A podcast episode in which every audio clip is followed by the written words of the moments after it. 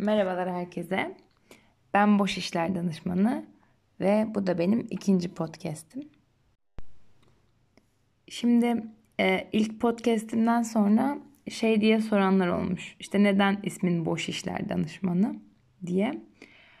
Aslında bunun hikayesi şöyle. E, benim evdeki lakabım Boş İşler Danışmanı. Babam koydu bu lakabı da. Ama işte boş iş ne demek, kime göre boş iş, neye göre boş iş e, bunu tanımlamak tabii ki de uzun sürer. Aslında bu bir podcast, başka bir podcast konusu olabilir. Bu benim bir aklımda dursun. Ben aslında bu podcast'te birazcık cesaret e, üzerine konuşmak istedim. Neden cesaret üzerine konuşmak istedim? Çünkü hafta içinde bir arkadaşım bir cümle kurdu. Aslında o cümlede beni bayağı etkiledi. Şöyle bir şey söyledi. Bazen sadece düşünmek için bile cesarete ihtiyaç duyarsın. Bana bu cümle çok e, anlamlı geldi.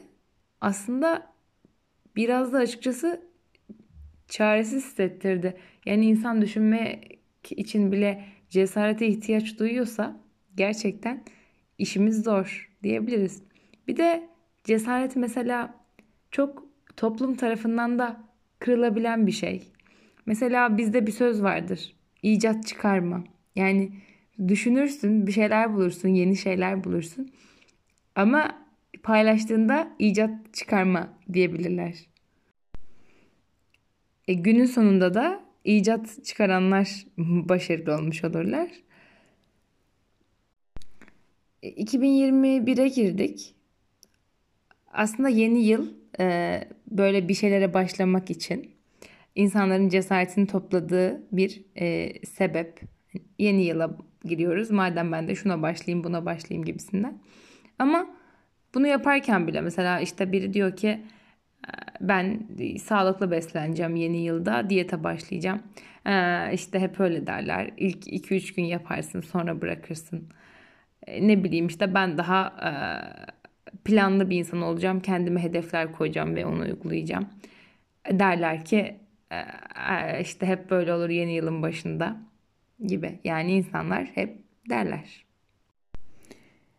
Sonra bir kitap okuyordum. Kitapta da şöyle Latince bir cümle vardı. Non omnia possumus omnes. Bu da şey demekmiş. Hepimiz her şeyi yapamayız. Sonra bu cümle de beni etkiledi. Aslında ilk başta şöyle düşündüm. Hani işte ben mesela bir şeyleri yapamıyor olabilirim. E, ama hiç kimse hiçbir şey yapamıyor.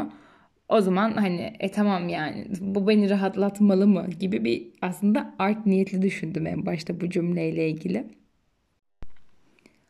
Ama sonra aslında fark ettim ki cümlenin kendisi bana cesaret verdi. Çünkü şöyle ben mesela genelde şöyle düşünürüm bir işe başlayacaksam falan. Yani o işten en başta emin olmak isterim.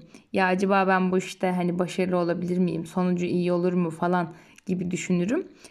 O şekilde o işe başlamak isterim.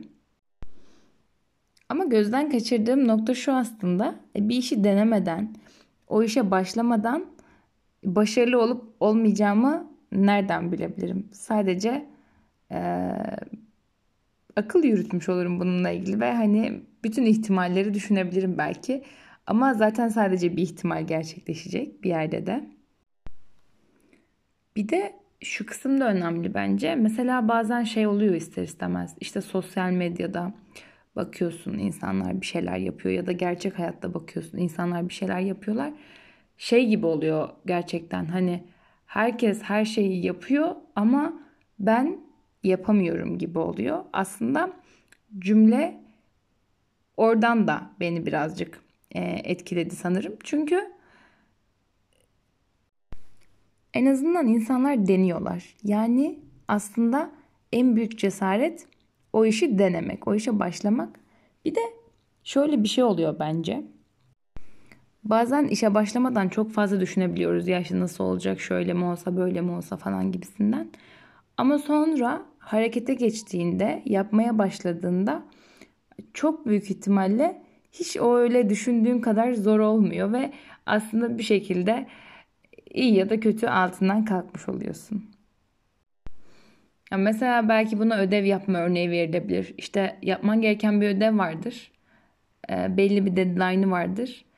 Kafanda düşünürsün yani nasıl olacak, ne yazacağım, şöyle mi, böyle mi falan oldukça büyütürsün. Ama sonra ödevi yapmaya başladığında, işe koyulduğunda o ödev eninde sonunda bir şekilde bite, biter.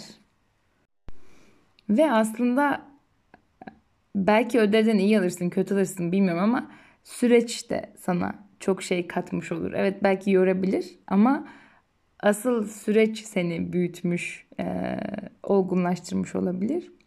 Bununla ilgili bir çocukluk anım geldi aklıma. Şimdi biz aile dostlarımızla birlikte pikniğe gitmiştik. İşte ben böyle 6-7 yaşlarındayım. Ablam 8-9 yaşlarında. Bir de aile dostumuzun bir kızı vardı. O da 10-11 yaşlarında.